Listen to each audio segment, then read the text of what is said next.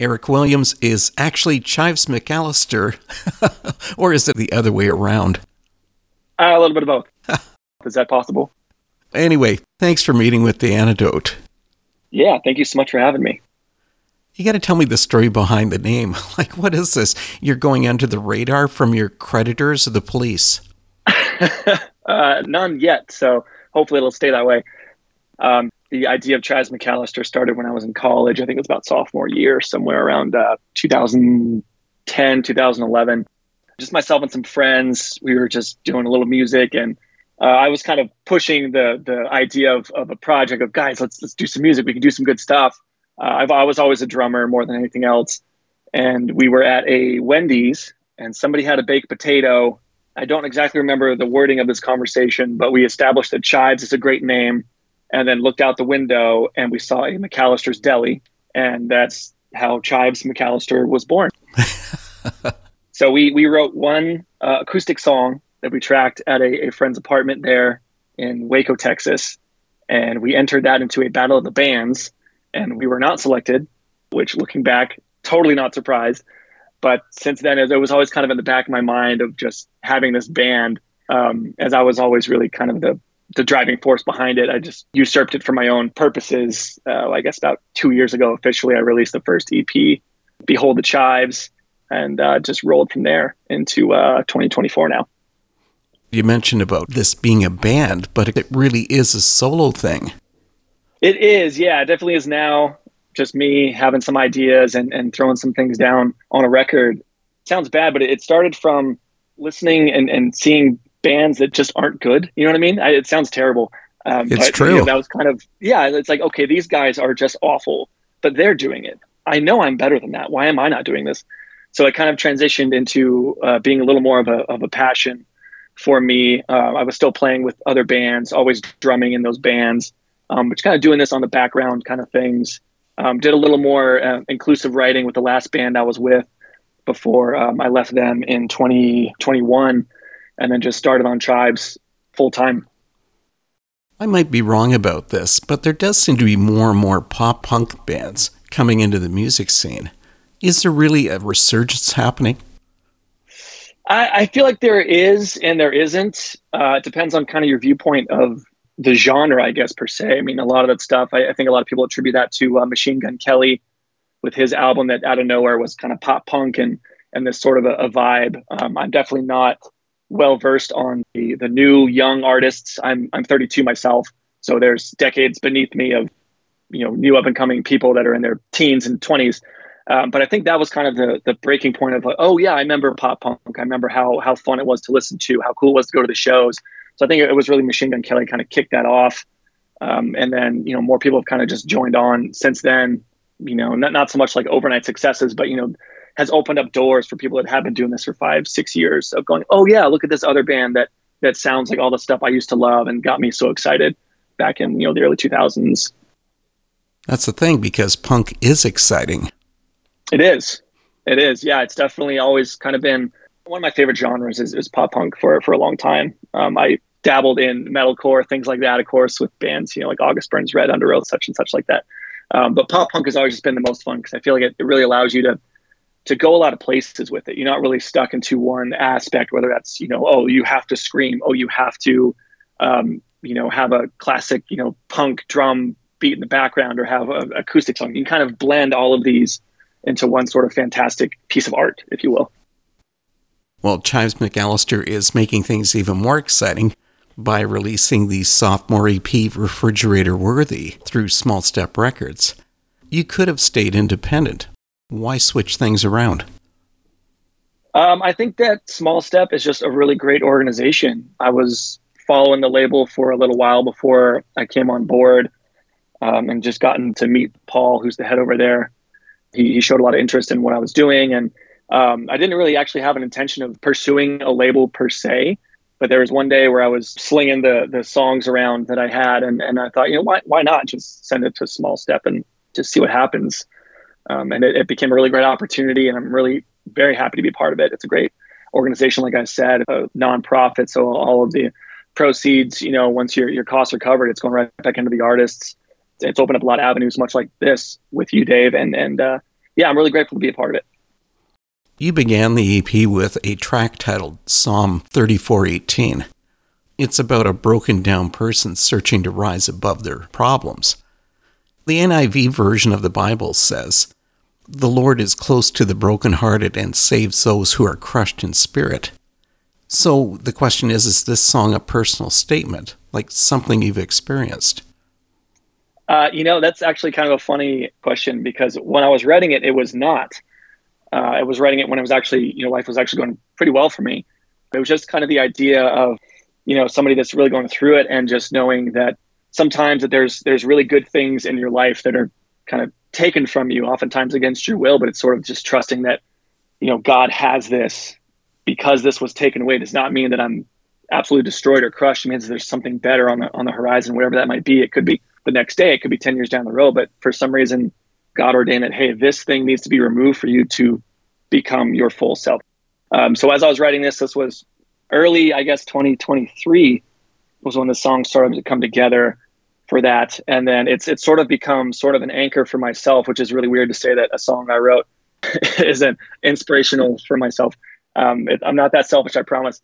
But um, as the years progressed uh, towards the later part of 2023, I realized that wow, this was sort of prophetic. It's kind of the wrong word, but I'm going to say prophetic um, as to how sort of 2023 ended for me. And it, it's kind of, like I said, been an anchor of just, I've been frustrated. I've been knocked down. I've, I've been struggling a lot and, and, and knowing that the things that have been sort of pulled away or, you know, the, the good times that are no more for whatever reason are, are not because of, of a lack of, of myself.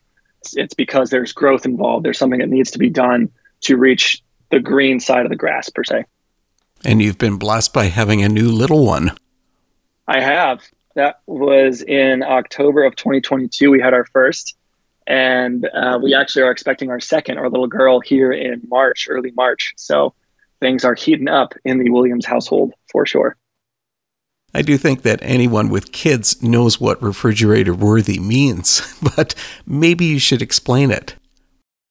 Yeah, so refrigerator worthy. It actually I, I didn't have a, a, name for this EP for a little while, um, and then uh, I was I was trying some other things with some various artworks, things like that, um, and made a lot of changes along the way. And then and you know the more I was writing it, the more I was just kind of really proud of of what this EP is, and and it's you know there's some personal songs on there, like we said with Psalm 34:18, things like I can't wait. That's just about you know my love for my my wife, my family, my my everything, and just how I'm so excited to see it just grow and become whatever it may be. I, I just got really proud about this, and I was like, man, you know, I would I would definitely put this on a refrigerator if I could. Mm-hmm. Um, and as we learned from the baked potato incident at Wendy's on the formation of Chives McAlister, food has apparently always been an aspect of this band for some reason. So Chives is in the kitchen, as is a refrigerator. Um, and so that's kind of how the refrigerator worthy idea was born.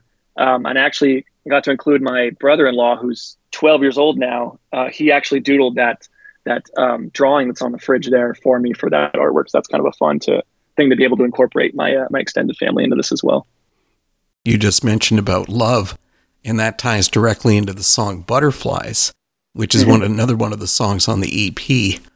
On the chorus, you sing, "Is there any way that I can love you more? Because my love for you cannot be unsure." A lot of people dream of a relationship like that. So, what was the intention of the song? Like you were wanting to inspire those who've never had a solid love life?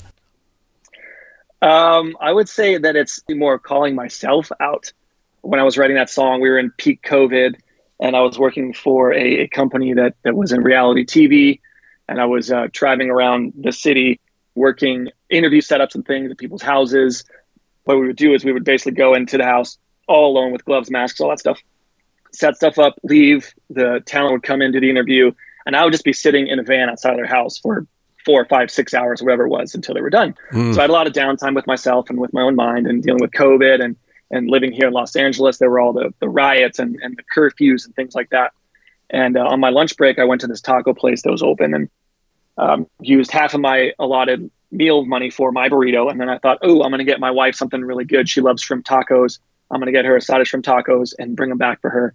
Um, and the shrimp tacos, ironically, goes back to food. I didn't fully realize how much food is in Chives McAlister. But the shrimp tacos is basically the butterflies of me being so excited to just bring this back for her um, in the littlest ways. Um, I know it seems small and insignificant, but you know, in, in that time, coming home with something from the outside world is huge, especially something she loves, and and just kind of wanted to, like I said, inspire myself to to be a better husband, be a better man. Basically, say um, that you know I, I want to always be proving my love for you, and and if if it seems like my love isn't sure, then I'm I'm kind of failing as a husband, as as a man, as now a father. So uh, yeah, right back to food. How about that? That sounds good to me. You've brought up some of the other music that you've been interested in, but for you, it's always been punk that dominates. Yeah, yeah. I mean, it's it's leaning more towards pop punk. I mean, I I, I get bands, you know, the punk side more like the MXPX, things like that.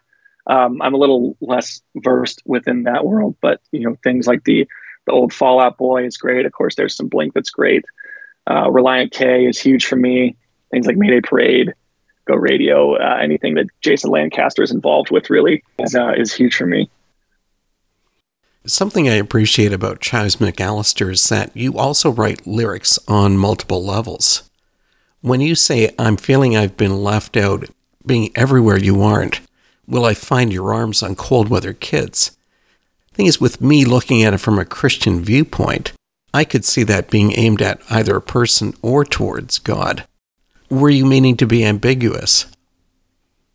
I wouldn't say there was a meaning to be ambiguous. I think that it, it really did play out in both parts of that. Um, Cold Weather Kids was the band I was previously in.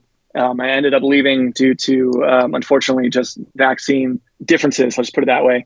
Um, it's basically, I, I was one of the founders of that band with the two other guys um, that were in it at the time. And it was it was kind of my baby, you know, and, and you never want to lose your baby. And, and it got to the point where it's basically, you know, get the vaccine, which I didn't want to do, or the band is just going to be no more. And I said, I don't I don't want the band to be no more. I love this band. I love you guys. So I'm just going to step out. Um, so that that's kind of what that song is about. Is within that that world. Um, you know, I, I never thought impossible, but I never got so far. This was Cold Weather Kids was the biggest, most successful band I'd been a part of. Um, their streams are still on the up and up. Um, but so it's kind of that idea of like, hey, like I, I'm losing this band, and you know, I felt like this was always the right thing for me to do. And, and I, I, always felt peace about leaving that situation because I believe, you know, if, if you're doing what God wants you to do, whether it's something incredibly significant or something that seems very insignificant, if you're doing that thing, um, you're going to succeed. You're, you're going to be where you're supposed to be. Um, it's just kind of waiting in those downtimes, that sort of unknown. Like I just left the band. Now what do I do with myself?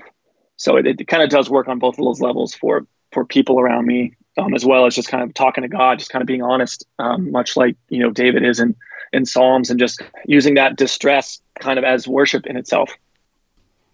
The thing is with COVID is that it created such a divide between people, even people that were really quite close friends.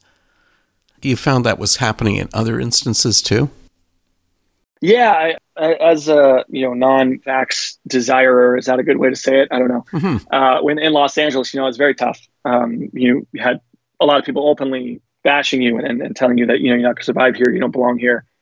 You know, we're not going to see you anymore. We're not going to be around you. We're not going to all those things. Um, so that was definitely hard to go through that. But you know, we found our our group of people that you know just wanted to just kind of have decisions be respected, um, one way or the other. You know, I don't if if you got the vaccine, great. If that's what you want to do, awesome, go get it. You know, that that's not how I felt about that. And uh, yeah, so so it was definitely difficult, but we we kind of able to to get through it and and make the most of it. And now here we are, kind of on the other side, and and uh, life goes on.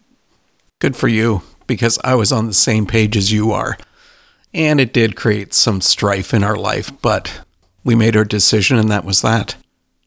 Yep, absolutely. Here's something I'd like to know: Is there a dream for Chives McAlister? I mean, you must have some aspirations. Otherwise, what will be the point of making the music? true, true. I mean, the aspirations have definitely changed over the years as I've gotten older and kind of realized what I want or what I don't want from this business. You know, I, I think at the end of the day, it'd be wonderful just to pay my bills just exclusively with Chives McAlister, music and things like that, and quit the day job. Um, so I think that's the now dream, making this a, a an actuality in, in life you know, when I was younger, there's the dreams of, you know, getting signed by a big label, getting touring, all these things like that. I, I have kids now. I have a wife. You know, I, I have done a couple of small um, out and backs, filling in for some bands, and they're a lot of fun. But I, I end up missing my family, uh, and and I'm dying to get home to them and, and see them, and and so that's kind of what I said. Sort of the dreams have sort of changed a little bit. I think for the better, because I, like I said, I love my family. Um, they're definitely the best part of my life. And uh, if I can find a way to uh, keep chives going and and make the best music I can while being around the people I love the most, I mean that's that's it. There's nothing better than that. A last point: Are you willing to forgive people like myself who will not eat chives? Uh, you know, I don't eat them either. So we are squared away there, you and me. Don't worry. I got to thank you for this talk, Eric, and appreciate you taking time for the antidote. So much. I had a great time. Appreciate it.